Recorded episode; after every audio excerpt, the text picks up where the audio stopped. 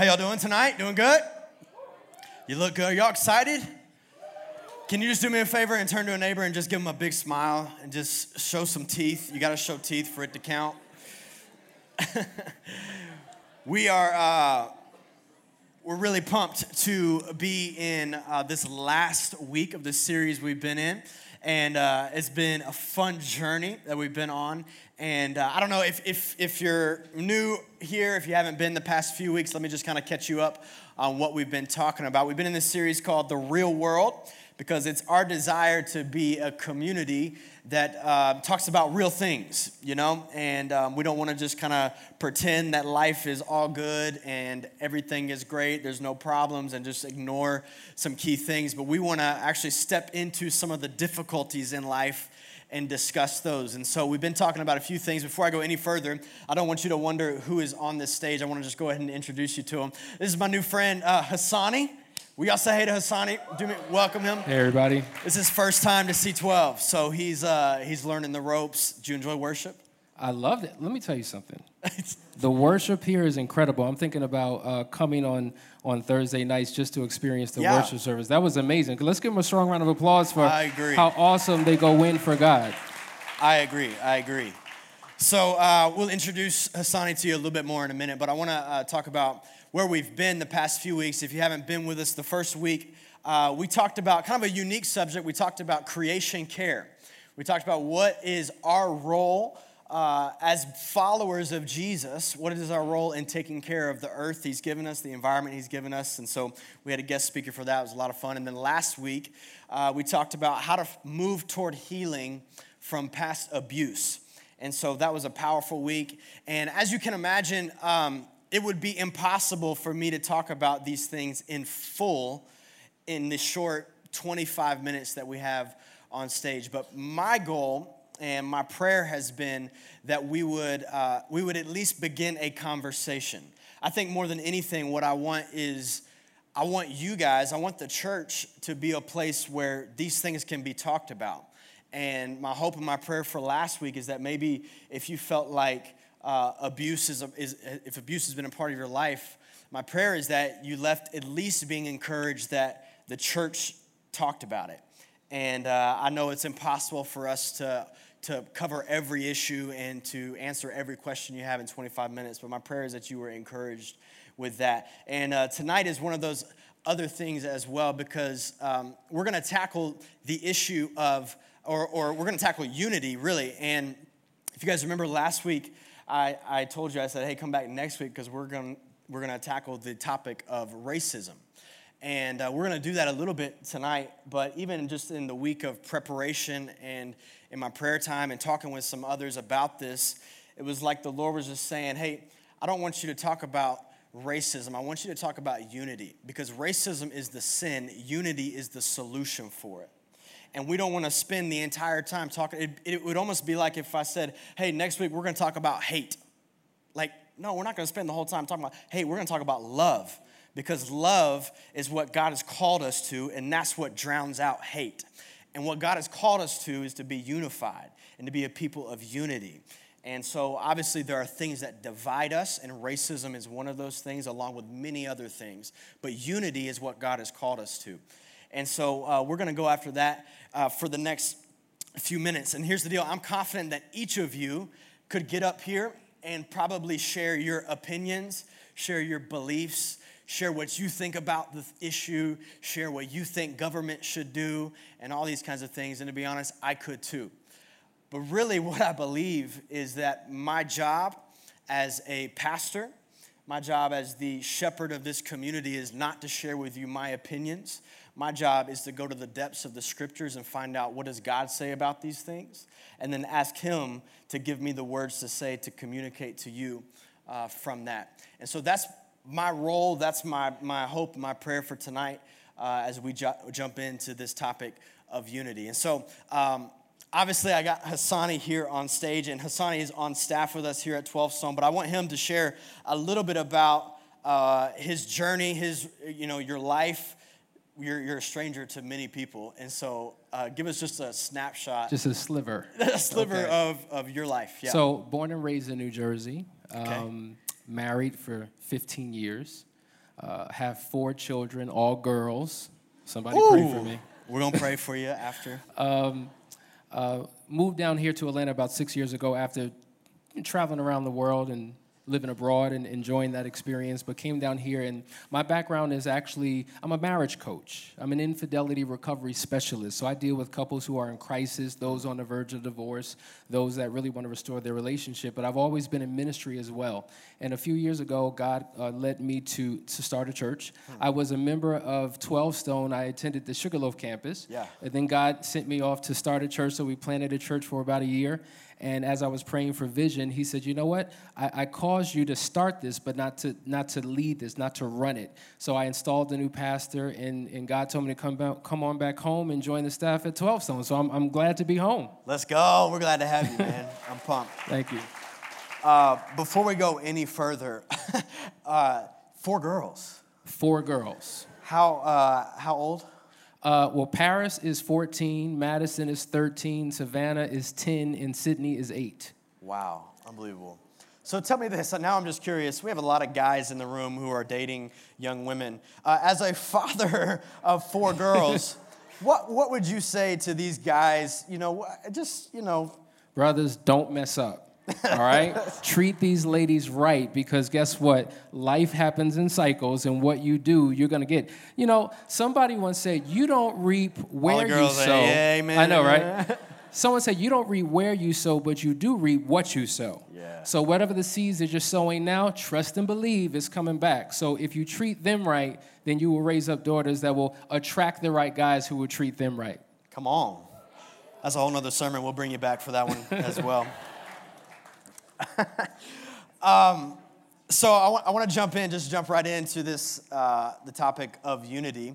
So I guess probably the best place to start is, you know, in your opinion, or what do you think? What are what are some of the roadblocks to us being unified? I mean, unity it seems to be really difficult in today's world. What would you say some of the roadblocks are to us being well, united? I think the reality is when it comes to roadblocks or barriers, one of the biggest barriers that prevent us from being united is that we have a tendency of looking at the world through our natural eyes, but we truly don't have the heart of God. And if we don't have the heart of God, then we're going to rely on our own reasoning, right, in order to determine and define who people are. So as I look through my natural lenses, I see differences. I see male, I see female.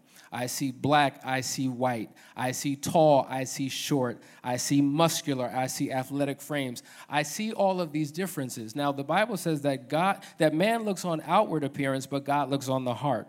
And if we're not looking through spiritual eyes and with the heart of God, we will allow differences to divide us. But God says that He wants differences to unite us. He wants us to see the diversity, not just the difference. And it kind of makes me think about a scripture uh, that I came across that I've read time and time again. Some of us may be familiar with it, some of us may not be. But the theme is unity through diversity. And if we look at 1 Corinthians, the 12th chapter, the 12th through the 26th verse, I'm not going to read all of it, but some of it I want to I want to point out. It says, for as the body is one and has many members, so my body is one body, but I have different members. You all are the body of Christ, but individually you represent different members, correct? Hello, somebody. All right, so for as the body is one and has many members, if the foot should say, Because I am not a hand, I am not of the body, is it therefore not of the body?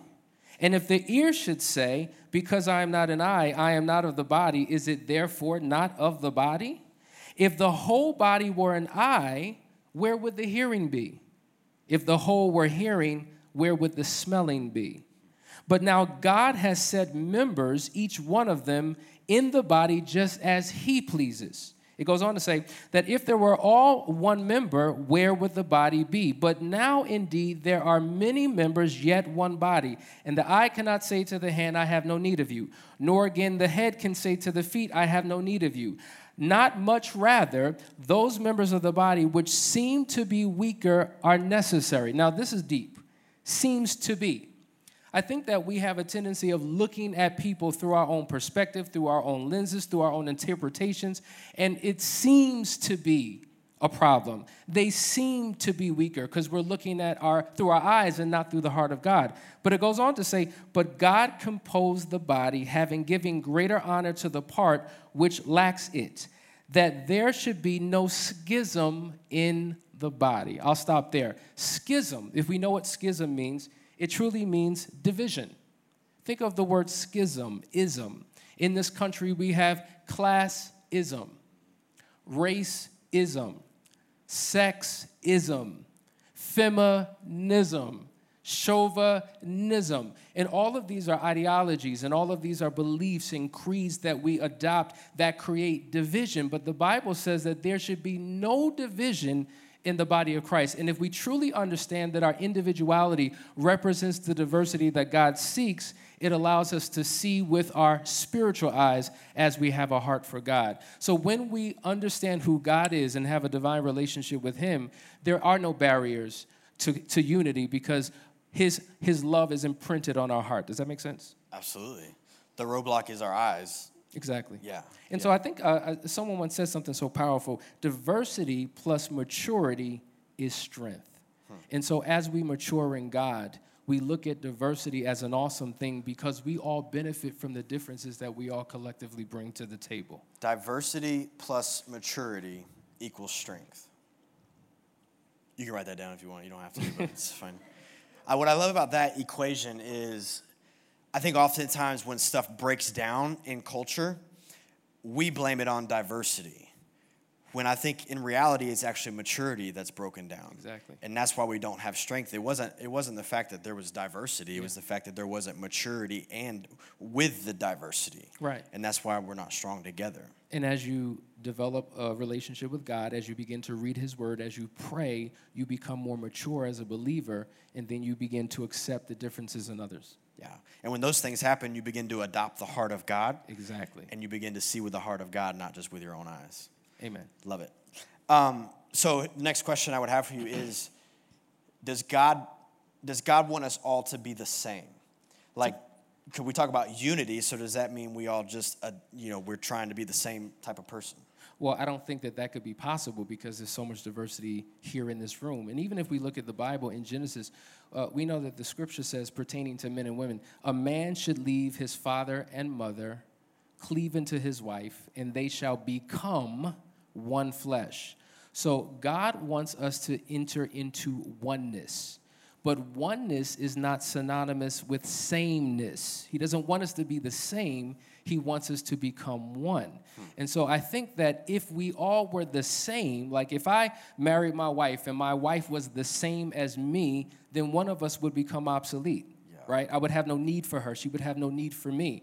But because of her individuality, her self expression, her own uniqueness, she brings something to the relationship that I could not bring. And so I need her difference. I need her individuality to make the union a much better union. So I believe that God is saying that He does not want us to be the same, but He wants us, he wants us to enter into oneness through our diversity. So in essence, He's looking for unity, not uniformity. Think about it. If you go to Chick fil A, everyone, generally speaking, should have on the same uniform. And so it would imply if they're wearing the same uniform, they are the same, they are one. But no, if those uniforms are removed, you would probably see that there are many differences that could create division. So uniformity is not the answer, true unity is the answer. It, it, and, and when you understand your greatness, right, if you understand who you are as an individual, then you can begin to celebrate the differences in others. I say all the time that uh, compatibility isn't being just like another person. Compatibility is identifying the differences and celebrating them to figure out how you can make that work in the relationship that you have with that person. So the differences add to the collective strength. Does that make sense? Okay. Yeah, makes a lot of sense. um, how like I, I think at some point this comes, this all sounds good, unity sounds good, and um, but then the question breaks down to how do like how do I change my life? Like what does this mean for me as a believer in the everyday life and work and school and just like how does how do I begin to change who I am to begin to unify with other people, you know? I think it's important for us to understand that we're triune beings, meaning there's three aspects of who we are we're spirit, soul, and body, right? So we're spiritual beings housed in a physical body, and we possess a soul. Now, if I look at your physical body, I'm gonna automatically see the difference. But we're not bodies that have spirits and have souls. We're spiritual beings housed in a body, and we possess a soul. And so when you think about that triune being existence, if the spirit is running the system, that unites us because the same spirit that's in me is the same spirit that's right. in you. If I allow my soul to run the system, my soul is comprised of what? My mind, my will, my emotions, my thought, my intellect, my reasoning. And if I live my life based upon my reasoning, my reasoning has been drenched and soaked and saturated in experiences and things handed down to me from society, media perspectives, and that shapes who I am and what I become. But if I truly know that God is on the inside of me and I connect to that, then that will allow me to become who he wants me to be and that will allow me to connect to the god that's in everyone in this room. Does that make so so that's what we need. Spiritual maturity allows us to establish that connection that we need. That's good. I don't know what to say. That's yeah. And so you know the, the reality is this. I, I, once heard a powerful story and, and it speaks about the greatness that is on the inside of us but if you don't know who you are you live beneath your privilege and I want to let each and every one of you know that you're powerful, that you're great, that when God created you, He created a masterpiece. Why? Because there's a piece of the master on the inside of each and every one of you. And it kind of reminds me of a story that I once heard about an eagle who lost her egg one day.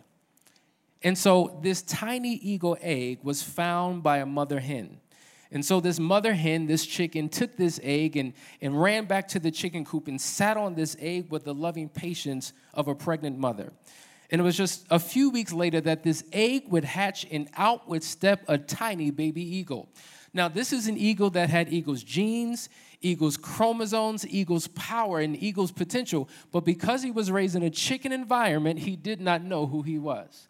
So he began to dream chicken dreams and think chicken thoughts and played chicken games, and he even entertained chicken ambitions.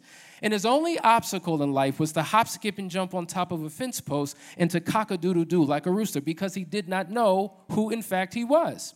And so one day, while this confused bird was playing with the other chickens in the chicken coop, all of a sudden, flying in the sky was an adult male eagle. And when he saw this confused bird, he swooped down to the ground and said, Boy, you ain't no chicken, you're an eagle and your talons were never meant to rake and scrape the ground for worms and feed, but they were meant to snatch the stony sides of mountains. Boy, he said, You ain't no chicken. You are an eagle. And your wings were never meant to be limited to the narrow confines of a barnyard, but they were meant to stretch forth as you soar into the sky into your own immeasurable genius. Boy, he said, You ain't no chicken. You are an eagle. And until you recognize that you are an eagle, you will never rise to your greatness. There's so much power, there's so much God power on the inside of you. But if you live in the shadow of your own existence, you won't know the true God in you and what God can do through your life. And so once you begin to identify, identify your spiritual identity, that's where the power lies. And when we understand our spiritual identity, I can connect to the spirit in each and every one of you. And all of these differences mean nothing anymore because we have something common together. We have a fabric that is interwoven into our lives, and that fabric is Christ. That's good. We've we talked about this a little bit before, and you spoke about the learn. I think it's learn, yes. love, lead. Mm-hmm. Those are three things. Yeah. Uh, can you talk about that a little bit more? I, I, think the way that we can overcome the isms, the divisions, and form true unity. You know, when God when God was speaking to me about you know joining Twelve Stone and, and coming on staff, He said, "Son, I want you to do three things." He said, "I want you to learn, love, and lead." So every individual that you meet take the time to learn about them. See, because, because isolation breeds ignorance. If, if I choose not to. Say it again. Say it again.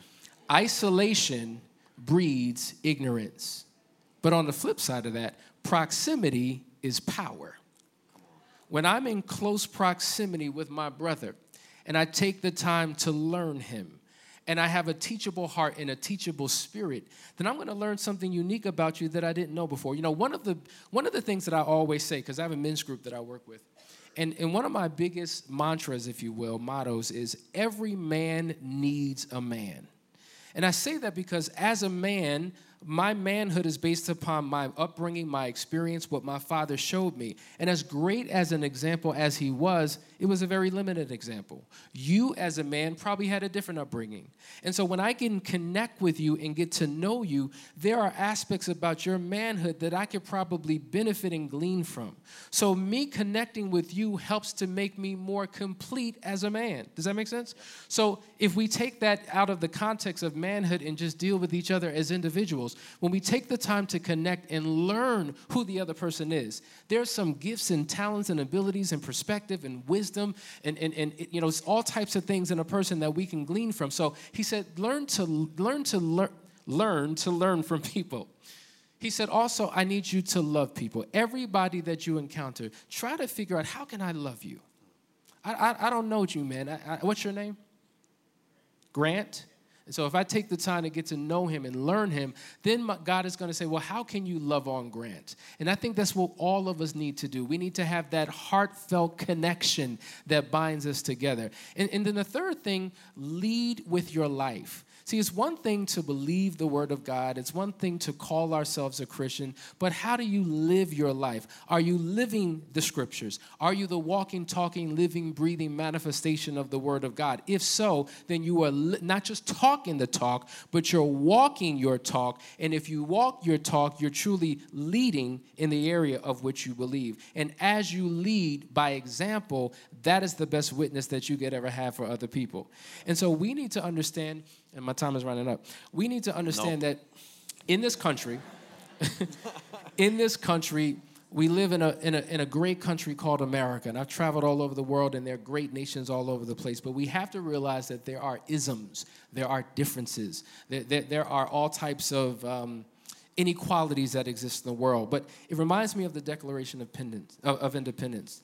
And it says, We hold these truths to be self evident that all men are created equal and are endowed by their Creator with certain unalienable rights that among these are life, liberty, and the pursuit of happiness. That to serve these rights, governments are instituted amongst men, deriving their just powers from the consent of the governed, that when any form of government is destructive to these ends, it is the will of the people to alter and to abolish it and to institute new government, laying its foundations on such principles and organizing its powers in such forms as to them that seem fit for their safety and happiness. And what that says as believers is that even though we are citizens of this nation, as children of God, we are citizens of a higher nation. We are citizens of the kingdom of God.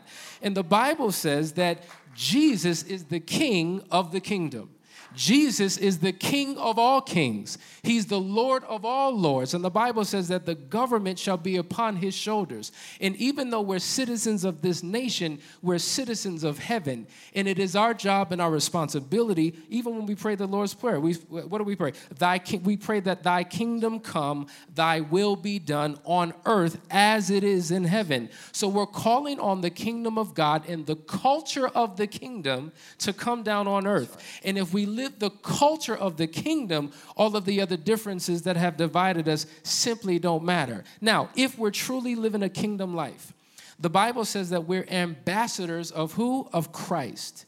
Now, think about an ambassador. An ambassador typically lives in an embassy or a consulate. An ambassador lives in a foreign country but represents the home country. So, if we are ambassadors of Christ representing the kingdom of God, we are foreign citizens in this nation representing another kingdom. So, our homes should represent an embassy. Inside the embassy should represent the culture of the kingdom. If I were to go into the embassy of, let's just say, pick a country, France, in the United States, when I enter into that embassy, I'm no longer in the United States. I've just entered into a new jurisdiction. If I wage war on the people inside the embassy of France, I've waged war on France. We have a problem. And so your home should represent the kingdom of God, the culture of heaven. And so if you truly represent the culture of heaven, then that means that we have our own government, we have our own laws, we have our own amendments. And when we live according to this word, it allows us to connect with other individuals. And hatred, which this world is soaked in, is stamped out by love, which this Bible is based upon. This is our government. These are our laws. We serve a God that is above every other thing in this earth. And when we serve Him, we learn how to serve one another.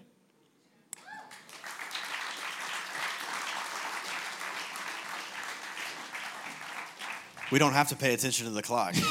anything else? Anything else you want to add? That was simply. I, yeah. Simply, there's a scripture. If I could end with the scripture, because I want to be respectful of time. Um, in First Peter the third chapter, the eighth verse says, finally, here, here is the Bible speaking to each and every one of you through the writer. He says, finally, all of you have unity of mind, sympathy, brotherly love, a tender heart, and a humble mind. That is our responsibility as believers. One thing I love about 12 Stone there's such diversity in this place. Diversity which should breed unity. When you think about the kingdom of God, the kingdom of God is represented by every living thing that God created. There's a powerful scripture that found in Romans. This is so powerful. Romans chapter 1 verse 20. I'm going to read this twice. I'm going to read it and then I'm going to break it down. It says, "For since the creation of the world, God's invisible qualities, his internal power, and his divine nature have been clearly seen, being understood from what he has made, so that people are without excuse. Now I'm going to read it slow and break it down. For since the creation of the world, meaning since Genesis chapter 1, when he created the heavens and the earth during those six days, since the beginning, God's invisible qualities. Now, God, we can't see God. God is invisible, correct? Yeah. But it says that his invisible qualities, well, what qualities are those? Number one, his eternal power. And number two, his divine nature have been clearly seen. So, in essence, this is saying that we can see the invisible God. How? Being understood from what has been made. So if we look at the creation of God, we see the nature of God. God's DNA is imprinted in his nature, it's imprinted in his creation. So let me ask you are you created in God's image? Are you created in God's image? Are you, talk to me, are you created in God's image? This is a woman, this is a man, this man is black, that man is white, there's so much diversity. But everything that God created, we can see his uniqueness, we can see his nature through his creation. So whenever you look at somebody and you begin to judge and to criticize who they are, what you're telling them, what you're telling yourself is that God made a mistake. That's in essence what you're saying. And if we believe that God is a powerful God, an infallible God who does not make mistakes, a God who cannot lie. As you see your brother and sister, you should see the God on the inside of them. And when we look through spiritual eyes and have a true heart for God, we can truly have unity, which I'm beginning to see at 12 Stone. We represent something that many churches around the world are striving for. You are in a unique position. Embrace it Get a chance to get to know one another. Don't just worship next to somebody and don't even touch them, talk to them, get to know them. This is a family right here. Right. And when you operate as a family, we all win. Amen? Amen. Amen.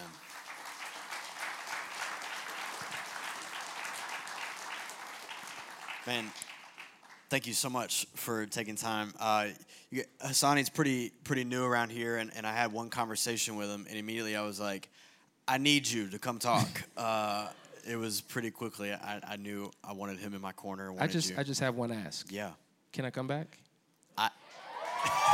would, would that be all right? Please.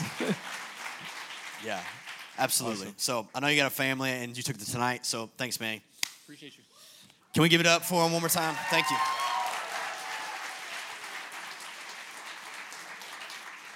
Jared, you can come up here. I want to uh, just kind of close with uh, a few thoughts.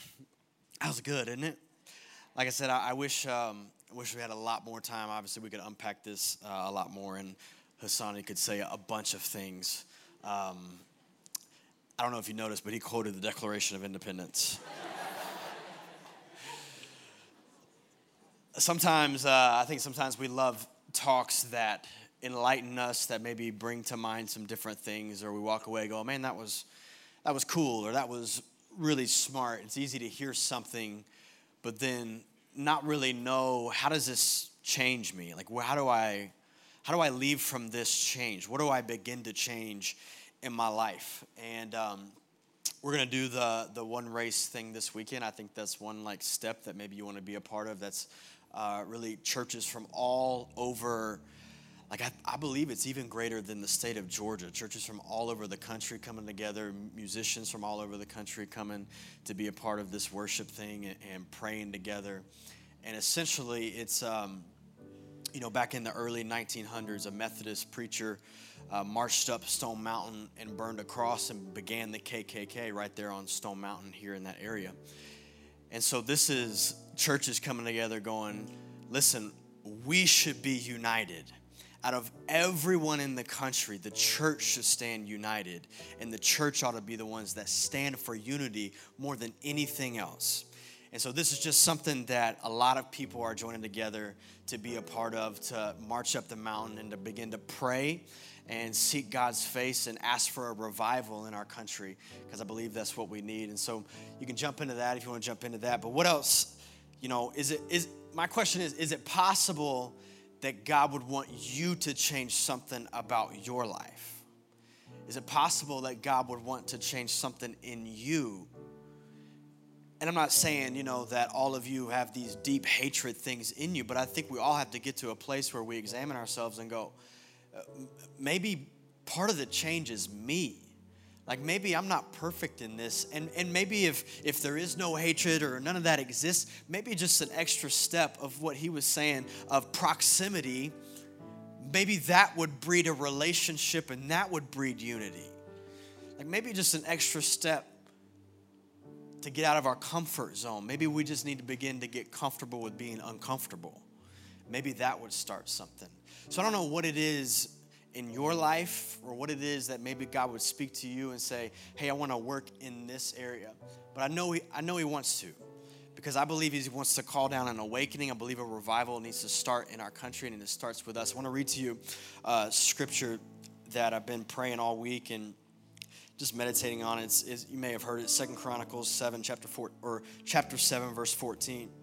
It says this If my people who are called by my name will humble themselves and pray and seek my face and turn from their wicked ways, then I will hear from heaven and I will forgive their sin. And listen to this, and I will heal their land. I will heal their land. If my people, this is what fascinates me about this scripture.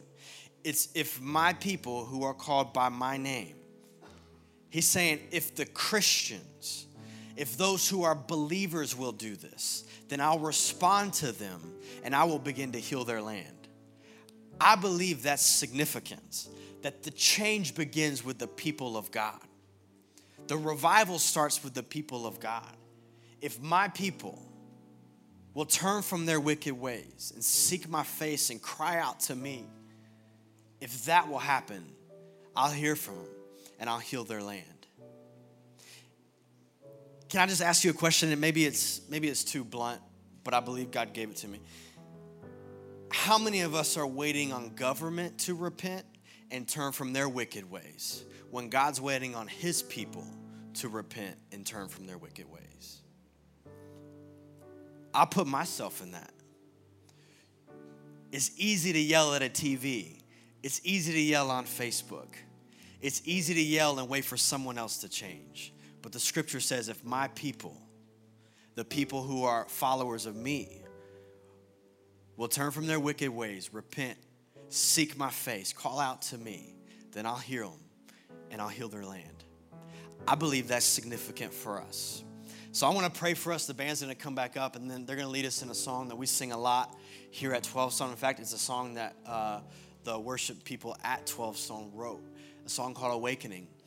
And uh, I believe it should be the cry of our hearts to pray for an awakening, that God would unite his people together, that God would convict us of where we need to repent and turn from our wicked ways, and that we would begin to seek his face, then we would see an awakening happen when that happens. Can we do that? Can we pray?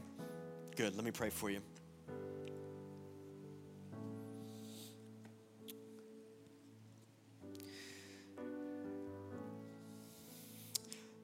Father, even as we were talking before the service, uh, unity is not a man made idea. It wasn't something that we came up with, we should be united and it would help things, maybe fix a couple things. Father, this was, this was your idea. Unity was your idea, it was your solution. It's even how you created the world. And Lord, I believe that, um, that you're calling your people to something greater, and that you're calling your church to be the example. You're calling your church to show the rest of the world what it looks like for all races, genders, classes to come together and be united in one thing, and that is your spirit. That is you living inside of us. The strongest bond that could unite anybody. So, Lord,